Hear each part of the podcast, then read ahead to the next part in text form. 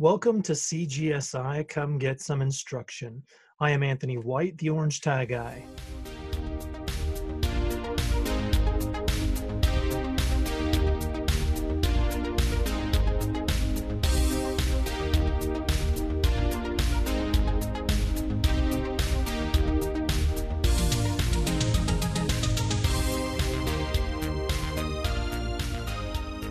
This is episode three of my podcast, and that is the A in Orange, O R A N G E, Tie Guy.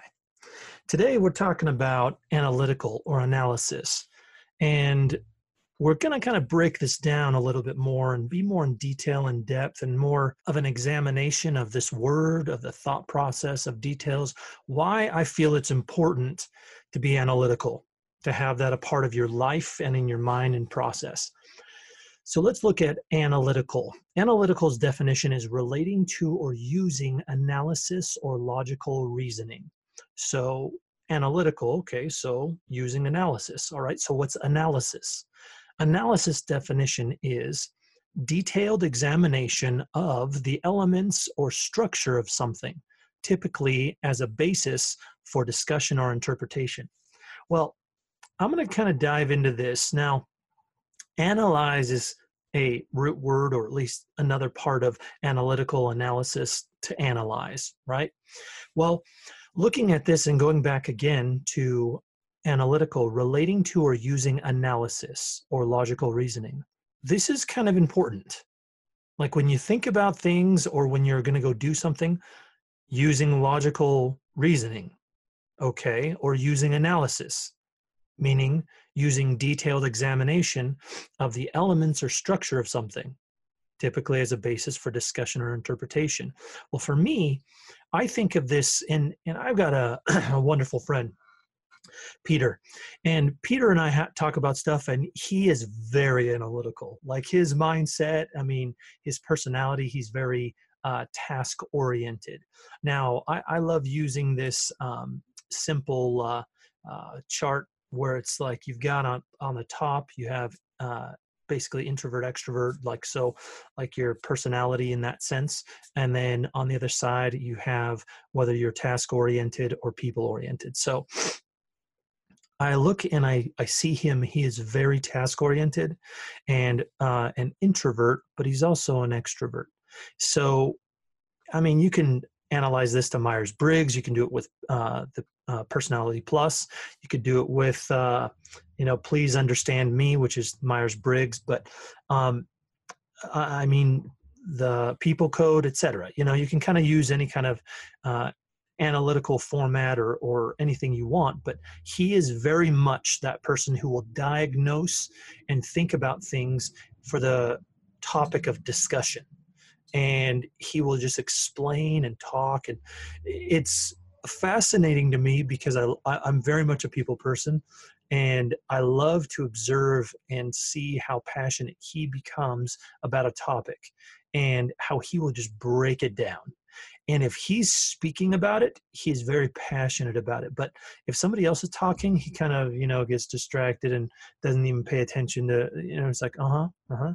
And it's like, almost like he's not invested anymore because either he's now lost interest because he hasn't been able to break it down and explain it.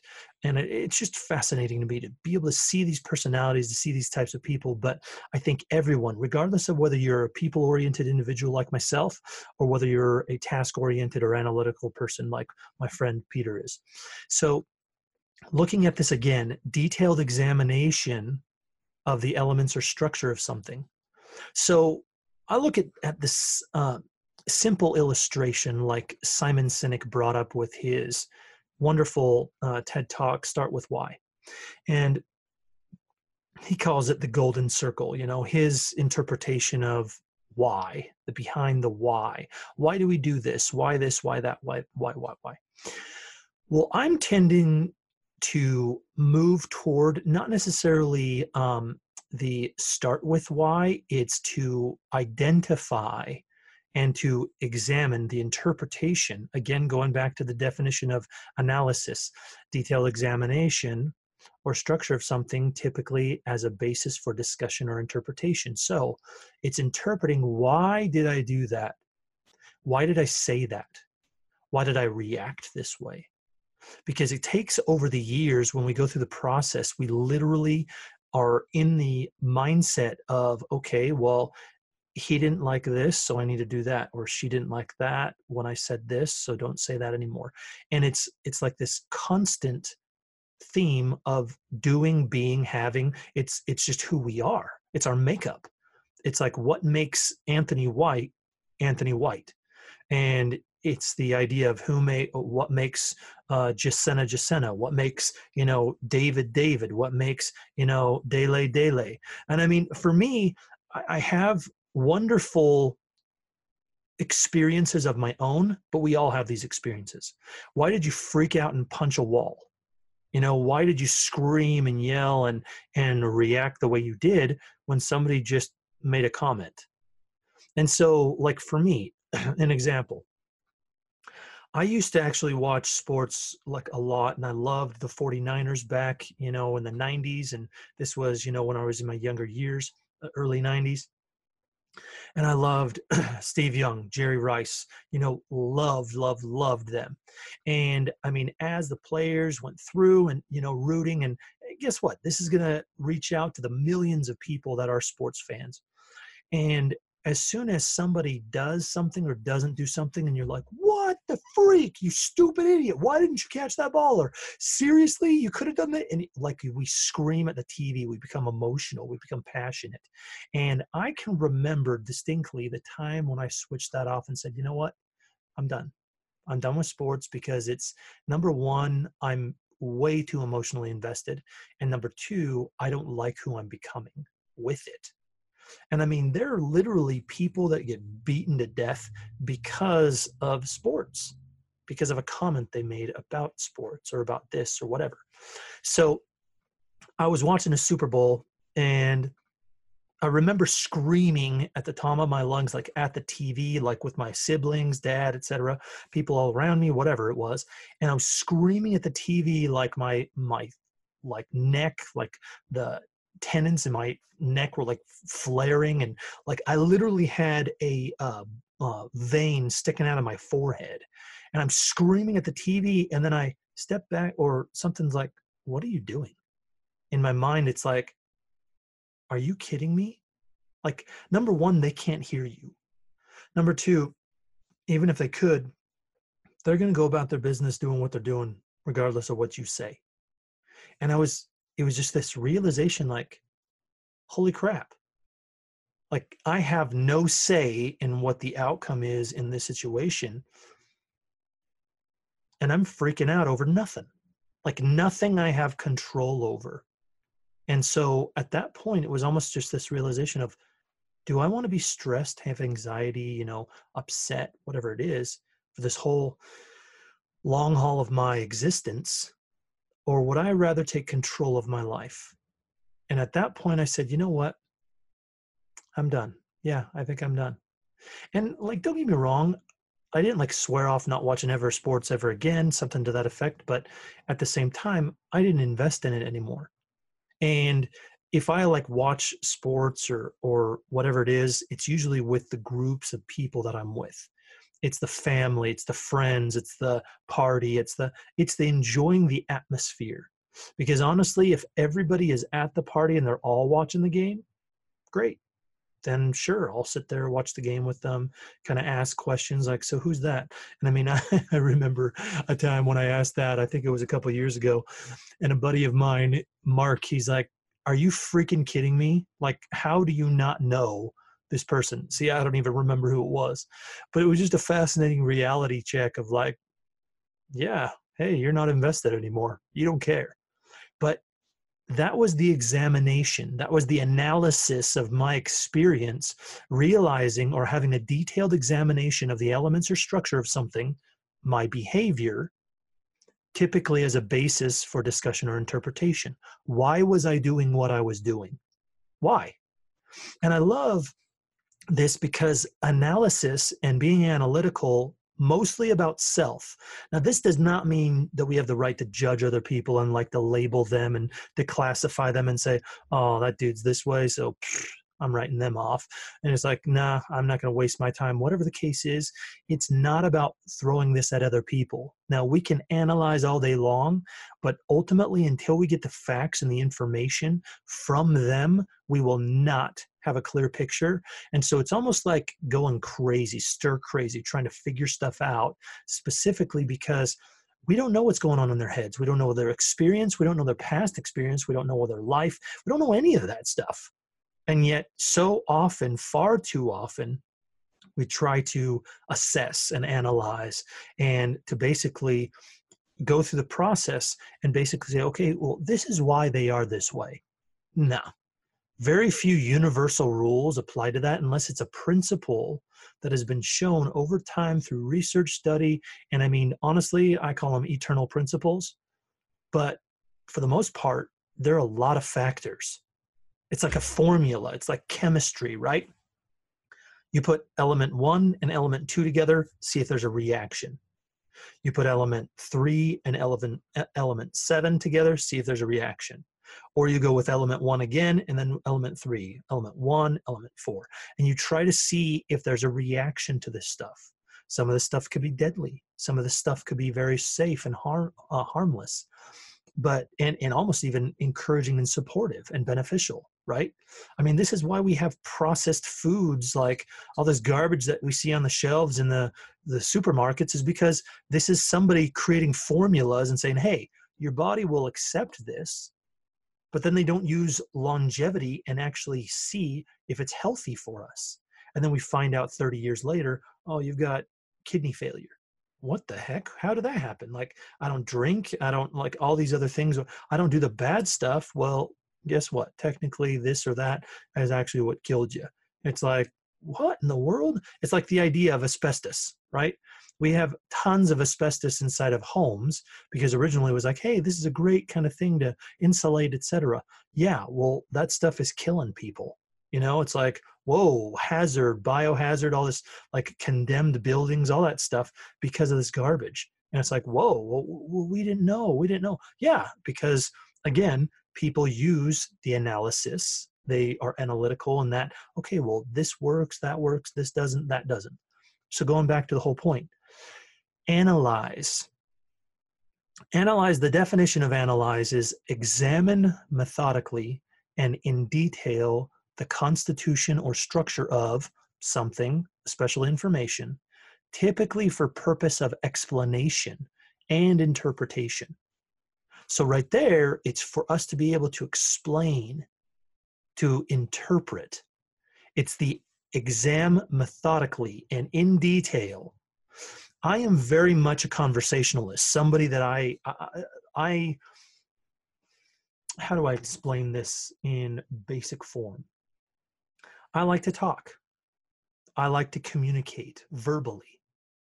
Oftentimes, I like to express who I am, what I'm doing, why I'm there, and get all that information out there so that, number one, people can understand me better, and number two, so they know they can trust me, that I am no threat to them. And it's an interesting reality check as I've spent the years that often people don't care. There's a lot of people that just approach that. Well, as a coach, as people come to me the first time, unless they've heard me before, unless they've had friends that referred them to me, unless they've gone through the process where they feel they can trust me or that they can connect with me. For me, as I'm conversing with people, asking questions, explaining a little bit more about myself, what I'm doing is I'm trying to find a connection. I'm going the route in the analysis or analytical approach where it's I am relating to or using the analysis or logical reasoning. So it's like, logically, why in the world would they want to spend their time with me? Logically, or in that logical reasoning, why are they going out of their way with me? Obviously, I'm attractive in some way. Now, I'm not saying I'm like, you know, hot, you know, to trot or anything like that, but it's that idea of something is attracting them to me. whether it's my personality, whether, whether it's the words that I'm saying, whether it's my business approach, whether it's somebody else referring them to me, like something is attracting them to me. And I want to know why and how. And so what I do is I examine methodically and in detail the structure of that information for the purpose of explaining and interpreting it. And another definition for analyze is discover or reveal something through detailed examination. So I'm trying to discover, I'm trying to reveal what is the purpose, for what purpose? I mean, I love that phrase, and I say it to people all the time, for what purpose? Because it's like, what is the purpose of this? Why? Why are you doing this? So again, going back to the idea of, you know, like Simon Sinek's golden circle again, the start with why, I look at this, and being analytical is to question something for the purpose of understanding. That's my de- definition. To question something for the purpose of understanding. I have very analytical conversations with people for my interpretation. If people ask me questions, I'm very open, I'm very vulnerable, I'm very authentic, I'm very me. And I just let people know. I'm not going to hold this crap in. Somebody's like, so are you, would you want to go out on a date with me? Yeah, I would actually. You know, I'm not going to be like uh, hiding, oh, what, what, what? Fear has... Fear motivates far too many people in this day and age, far too many. And it's the issue and the problems that we put into our own heads. It's not even the truth. And that's what's fascinating to me, is it's not true. And yet people make it that way in their own mind. So when I take these approaches, people are either defensive or they're offensive. And it's not even in that sense. It's like either being a victim or a victor. And then I have, and I mentioned this in my other podcast, the three V's, you know, a victor, a viewer, or a victim. And far too many people play that reactionary form, that behavior. I, I giving you an, an example. Now, I don't want this to come across as negative. We all have bad experiences in our lives, right? We all have experiences in our lives that we're not too happy about. Things are, well, I wish things were better. I just watched a, a T V show, uh, um, oh, Last Man Standing. I think it's a Tim Allen T V show. Um, I saw, saw an episode where his dad died.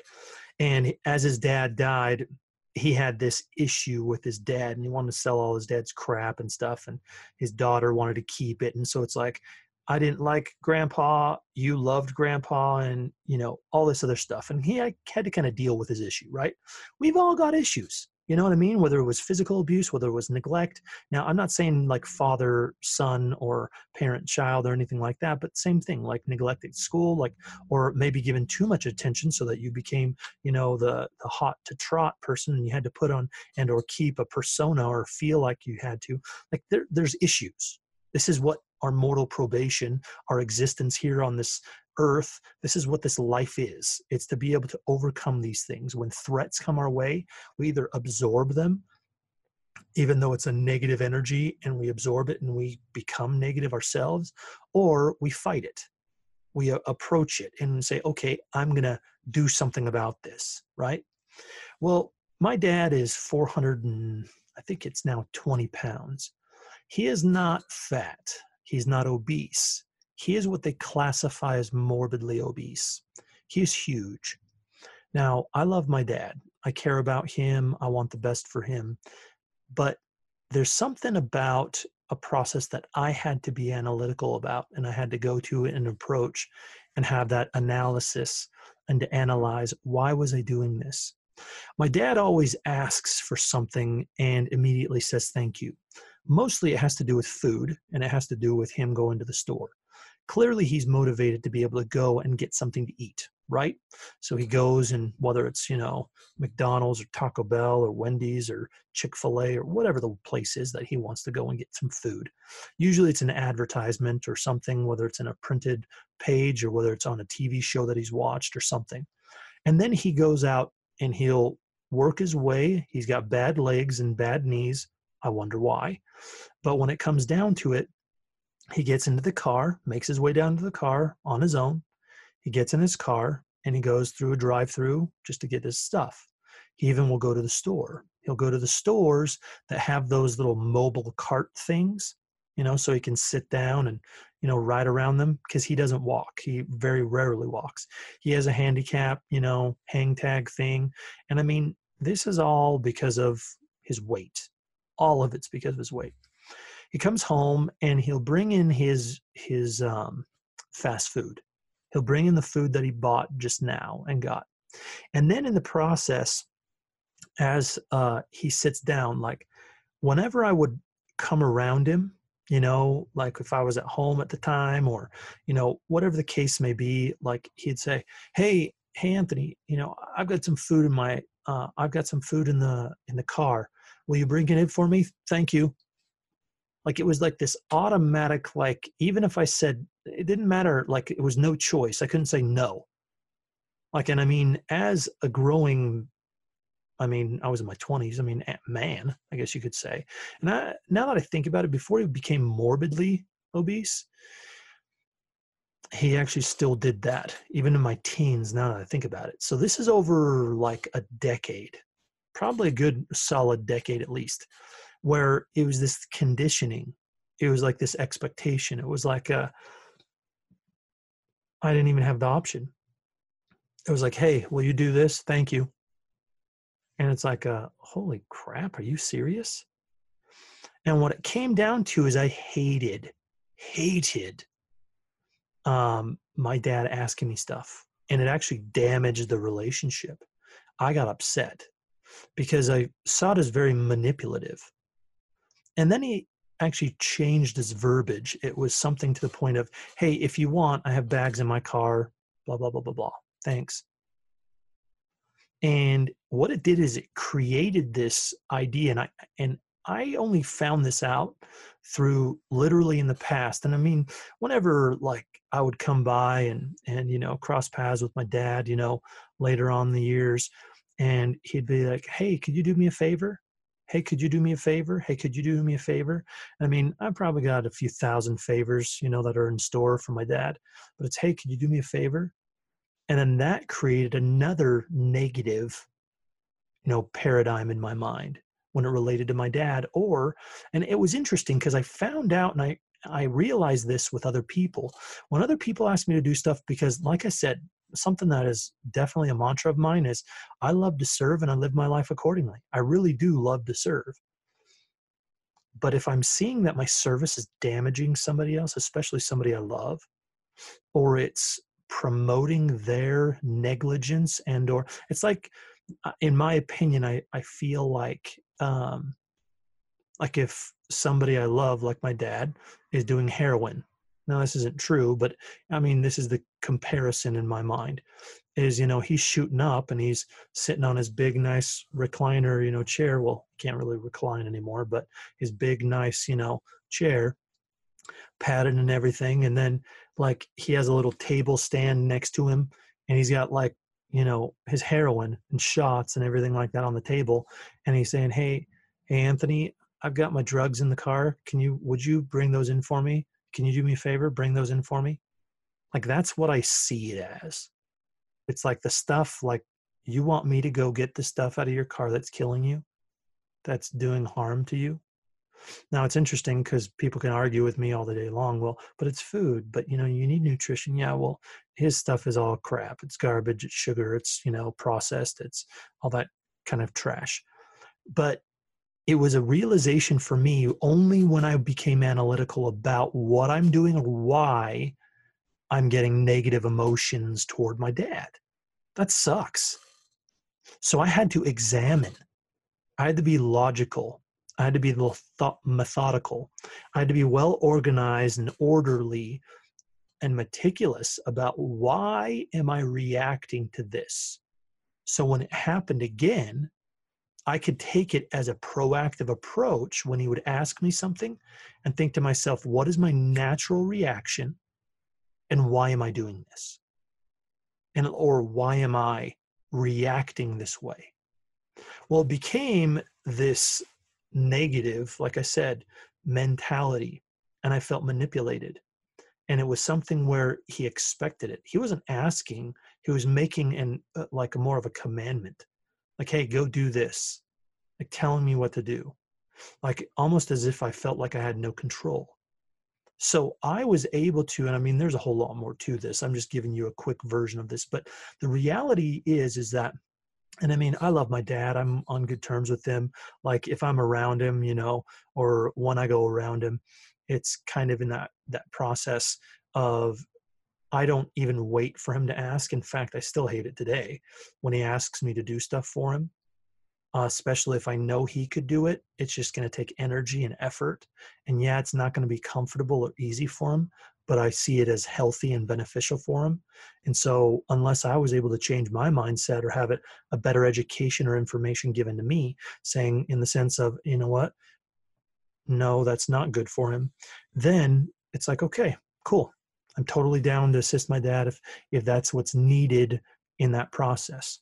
And it's fascinating because, I mean, I've seen this, this constantly in behaviors of those that I've actually been able to coach. In fact, it kind of comes to this toxic behavior. Toxic behaviors of dependent, independent, or codependent people. Those are toxic behaviors. Being dependent. My dad is dependent, one hundred percent.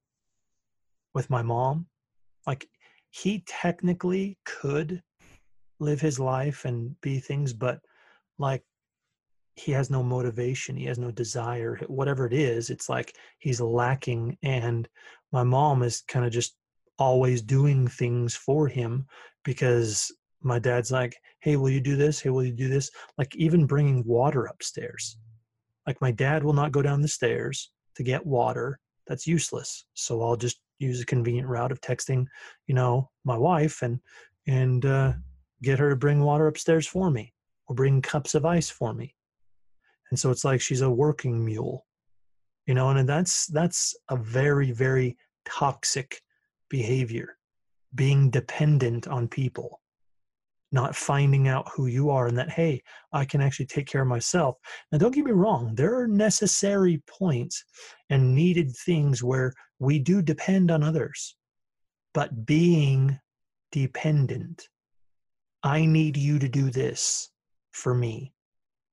I need this done for me. I need this. I need this. Being dependent, that is toxic. Now, there's also independent, and that is toxic too, where it's like, get the freak out of my way. I can do my own crap. Like, for example, I had a buddy going out uh, on a date, and it was interesting because he actually inquired about this. We were in a, a session, and we had um, ladies and guys, and he uh, basically, or one of the ladies brought up the idea of, you know what, I, I want a guy to open the door for me to, you know, be a gentleman and, and treat me like a lady. And it's like, that's awesome. And then my buddy, Tom, raised his hand, and he basically said, well, not all women want that. In fact, I opened the door for a woman and she says, what? I can't open my own door? Very effeminate, a very feminist approach, very, excuse me, I can do my own freaking crap. Get out of my way. And it was like a very stark, astonishing uh, reality check for him. And so he's like, you know what? So when it comes down to everything, that's, you know, not an easy cut and dry, you know, principle. Like, yes, you can be respectful, but, and we had discovered this as we talked about it for everybody, communicate, open your mouth. Hey, may I get the door for you? Simple and to the point, right? Now, is this universal? No. Like, I mean, for me, sometimes I don't ask when I'm going on dates. It's like, I'll just go open the door for them. And if they say, you know, I can get my door, I'm just like, cool, not a problem. I'm not going to be offended. I'm not going to whatever. And if she reacts differently, hey, cool. that lets me know I probably don't want to go on another date with her. You know, she's going to react to that. But if she says something and brings it up, not a problem. Totally understandable. Totally down with that. But again, that toxic behavior of independent. I can do my own freaking crap. Get out of my way. Where there's others that are here to help us. We are in a reality and something that's necessary as humans, you know, as children of God, as being here on this mortal probation. We are here to be able to assist and serve one another. We're here to do that, to become synergistic, to become masterminds, because not one person has all of the knowledge and all of the experience and all. No, no, no, no. That was Jesus. Okay. And I mean, when it comes down to us, we need to work together. There's a reason why he had, you know, twelve disciples, right? Or twelve apostles. It's like the reality check is, is that it's not just one person that's going to take care of it. You know, it's like, no, there's multiple. You got to have that synergistic approach, that unity of helping each other. So being independent, like back the truck up. It's like, whoa, okay, that's not cool. Now, my biggest issue, and this is again, going back to analytical and self-discovery and understanding for ourselves. One of the biggest problems that I had to come to realize in my own life was the toxic behavior of codependent, being codependent. Or codependence. I also term it as people pleasing. In fact, I'm very passionate about this topic because I was the stupid dingus who was a people pleaser my entire life. I was taught to be that way. I observed.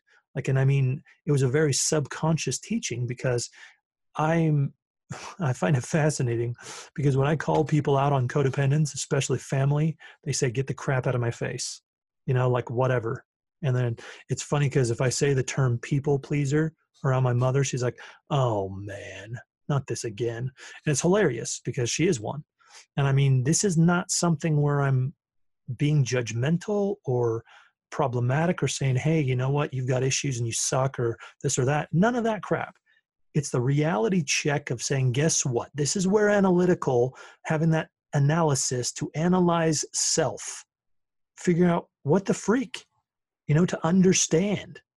The quest to question something for the purpose of understanding. Understand, why do I do this? Why do people hate this? Why do I seek for um, attention, or why do I seek for approval of other people? Why, why, why, why? And it's just that self-discovery. It's the recognition to help you to fuel your fire, to become better, and to not allow others to influence your reality in the sense of, you know what, well, I've got to do this so I can please my spouse. Or I got to do this so that my boss will, you know, give me a promotion, or I got to do this. It's like, freak. If you're going to be something unauthentic, then you're screwing yourself over big time. You're basically putting yourself into a misery zone. Because in that process of you doing that, you lose who you are, to be something you're not, to do something you don't do naturally. And I'm not even talking naturally, but that will get you that joy, peace, happiness, to be in that joy zone. Because being joyous and happiness, who care, who cares how much you make? Who cares if you have a job or not? You are the one to be able to see that. Now, delusional, that's a different story. Yeah. And we're not going to go down that route, but it's the idea of saying, what do you want? What are you willing to work for? What do you want to become, have, do, et cetera? Well, codependents or people pleasers, they're the kind of people that says, I cannot stand it. Like, my wife is displeased with me, so I got to ask her, what can I do? What can I do? What can I do? What can I do? And if she says something to do something that she wants but is not you, don't do it. Simple and straight to the point. Don't do it. It's like these movies that we see, right, where it's like somebody gets into some sexual, you know, relationship, and then it's like, hey, if you want to continue to have this, you need to kill my husband. It's like, what the freak? Are you serious? Like, I mean, I've seen like even some funny mock-ups of this kind of crap where it's like, you know, like on a, a spoof movie or whatever, but it's it's this idea of you got to do something that you would never innately do or think of, and it's like coercing them in the sense of, hey, you know what, well, I mean, it's the same thing with debt. It's getting the crap that you want now, instant gratification. Well, guess what? people pleasers are instant gratifiers. It's the idea of, you know what, well, I, I want them to love me. I want them to accept me. I want them to, to, to want me. And it's a fascinating reality. And then all of a sudden they give up themselves. They give up control. They allow others to manipulate them. I actually uh, did a session with someone, and it was quite fascinating when they started talking about these interesting phrases. And I, I took down a quote: if you were a true friend, you would have been there for me, unquote. Wow. That is way freaking manipulative. That is garbage. In fact, I see this stupid crap like on Hallmark. When I'm visiting my parents, you know, when they're watching T V, and, you know, I just sit down. I don't want to interrupt them or anything like that. And I'm seeing them watching some stupid Hallmark Channel crap. And all of a sudden I'm hearing that phrase, and I'm like, holy stinking crap. This garbage is on the love fluffy, you know, network, whatever the crap they're well known for. And it's, you hear this junk, and then people think it's okay, or they're subconsciously programmed to think this crap. If you were a true friend, you would have been there for me. Freak you. You know, get bent. Because I, clearly you're not a true friend. Sack of crap. Expecting me to be and do and stuff like that. What if I was stuck in traffic? You know, what if I had an issue here or there, whatever? I'm not a superhero. I can't just instantly zap myself there, or like run like lightning, like the Flash or something. It's like, screw you. And it's the reality of that is huge manipulation. And it's the idea, well, if you loved me, then you would do this more. If you this, if you, and it's like, if you starts, that right there is potential manipulation. I'm not going to make an absolute about this, but especially if they're making a jab at you, that is freaking stupid. Don't buy into that garbage. But you need to analyze. Now, again, I don't want you to make a blanket statement of this or accept it in this way, because it's the idea you've got to analyze.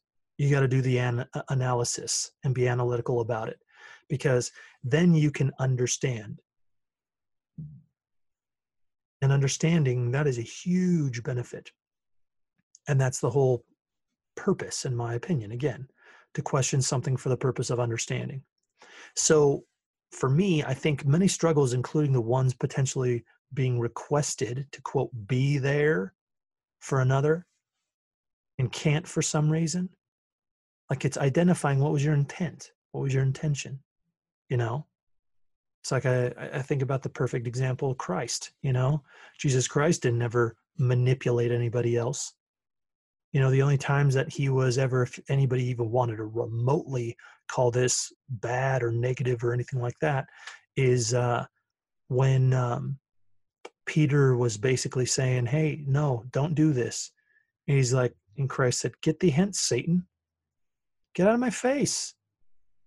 Like, this is why I came here to this earth, is to do this. Don't tell me not to do it. You don't know what the freak you're talking about. And granted, he didn't, uh, you know, say freak or anything like that, but nonetheless, it's the idea, simple and straight to the point, analytical. Are you analytical? Do you process your thoughts? Do you think about, okay, why? What is the purpose? For what purpose? And in your mindset, is it something that's beneficial to you? Does it serve you? Does it help you? Because guess what? Our natural inclination is self-preservation. That's why one of the glorious pieces of service is you give up self for another.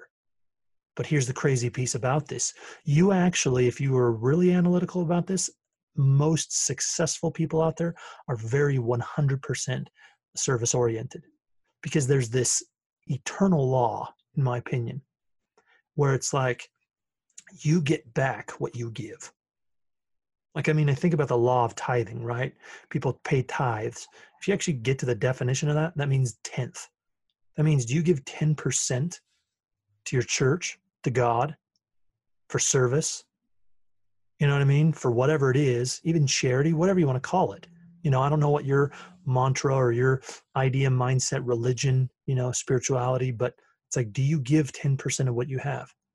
And that's like tiny fraction, but guess what? It could be a huge chunk. You know, I get a ten thousand dollar client right there. That's a thousand bucks. And I mean, a lot of people can justify and say, holy crap. Yeah, dude, that's huge. Yeah, you're right to some people, unless you have it fixed in your mind. Again, being analytical. Why? Why are you doing this? Am I doing it for the money? Or am I here to serve? Am I doing this for me only? What is it? Well, I talked about these toxic behaviors, right? Dependent, independent, codependent, or people pleasers. These are destructive and destroy us on the inside. Well, the optimistic and beneficial approach is interdependent. This is not manipulating anybody else. This is not forcing control on anybody else. This is offering. It's the idea and the mindset of, in fact, codependent. If you go in this, it's like, okay, I'll help you if you help me. Or when you help me. I'll help you when you help me. Meaning you do it first, then I'll do it. Or others might approach and say, hey, I'll come help you, and then will you help me? Or, and then you need to help me. Like favors, right? Can you do me a favor? That's, again, think about it. That's the world we're in. Codependent. People pleasers. This kind of crap. Well, interdependent is this. Hey, dude, I'm going to go do this. If you want to come with me, sweet. If not, sweet. But I'm getting it done. What is that doing? That's inviting them, right? That's offering. That's helping in the sense of allowing them to join you. But if not, hey, no skin off my back. I'm not going to cry about it. I always use this analogy and the whole idea of codependence and the contrast between codependent or people-pleasing and interdependent.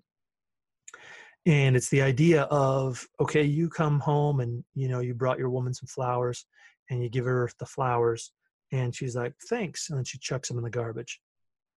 And then the guy's like, what the freak? Like, oh, I just... like spent twenty-five bucks on those things like for you. And you, you seriously just threw those away. So guess what? That's codependent. That's a, hey, I'm giving you flowers. Now I expect gratitude and or show of appreciation. This is what I expect. And it's a guarantee, as one of my, my mentors, uh, Scott Anderson, used to tell me all the time, unmet expectations brings negative emotions. And I taught him, I was like, dude, I love that. That is so solid. I said, so what's the antithesis of that? He's like, well, it's pretty much the same the other way too. You know, met expectations brings positive emotions. I was like, hmm, that's true. I guess that kind of, you know, doesn't make it as cool as, you know, unmet expectations brings negative emotions. But it's so true. If we expect them or expect a reaction, in fact, I hear this far, far too often from too many of my students. When I'm coaching them and they're saying, but, but, but, but he's supposed to, but, and they're trying to control other people, or they're trying to control the reaction or the actions of other people. It's like, you can't do that. Give it up. You know, Satan does that. You know, the devil wants to control your actions and force you to do crap. For me, no. This is the idea. You need to allow them to choose for themselves. If they make sucky choices, they got to eat it. That's on them. But reality check is you be you. That's the reality. You own who you are. I love that. So true. You own who you are. You don't own anybody else, even your kids. Yeah, you're going to do crappy things and stupid stuff. And yeah, that's going to influence them. But guess what? They still have a choice. When they get older, when they've developed, when their brain is, you know, fully wired, you know, they're no longer kids anymore or developing in that process, then they get to choose. It's roughly about eight, eight years old. But still, does that mean you can be a stupid freaking parent or anything like that? No, it doesn't justify that, any of that crap. You're going to definitely eat what you've done. You're going to have to suck that in and consume all that crap and garbage. But when it comes down to it, you have that choice to do, be, whatever you want, whoever you want. And then they do as well. But still, reality, again, analytical analysis. Why? Why do I do this? Why do I say this? Why do I act like this? Why do I react like this? Do I have toxic behavior, being dependent or independent or codependent, always people pleasing or this or that? I mean, some people, I, I, I've watched a few videos from a few uh, entrepreneurs and other speakers too. And uh, it's interesting when they're having a live event and somebody in, uh, pipes in and says, hey, can you watch your profanity? And they're like, F you. It's like, if you don't like my freaking profanity, then screw you. Get bent. You know, get off the show.